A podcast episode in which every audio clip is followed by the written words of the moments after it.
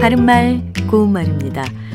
얼마 전에 요르단 남부 아카바 항구에서 독성 염소 가스가 누출돼 많은 인명 피해가 있었지요. 이 사고는 가스 탱크가 갑자기 선박 위로 추락해 터지면서 벌어졌는데 이런 사고나 폭탄 테러 같은 일이 있을 때마다 보도 내용에서 빠지지 않고 나오는 표현이 있습니다. 바로 폭발하다인데요. 폭발하다를 폭발하다로 잘못 발음하는 경우가 있습니다. 폭의 피읍이 뒤음절에 있는 비읍에 영향을 줘서 뒤에 비읍을 피읍으로 발음하기 때문인 것으로 생각할 수 있는데요.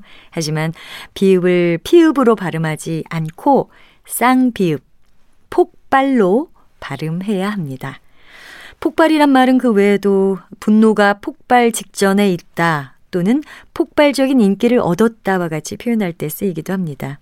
이 경우에는 속에 쌓여있던 감정 같은 것이 일시에 세찬 기세로 나온다든지 힘이나 열기 같은 것이 갑작스럽게 퍼지거나 일어난다든지 하는 것을 말하는데 앞서 말씀드린 폭발과는 폭자의 한자가 다릅니다.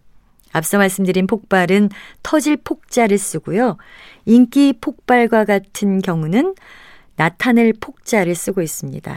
이때는 한자 폭자의 왼쪽에 불화자가 빠져 있는 것을 참고로 알아두시면 좋겠습니다.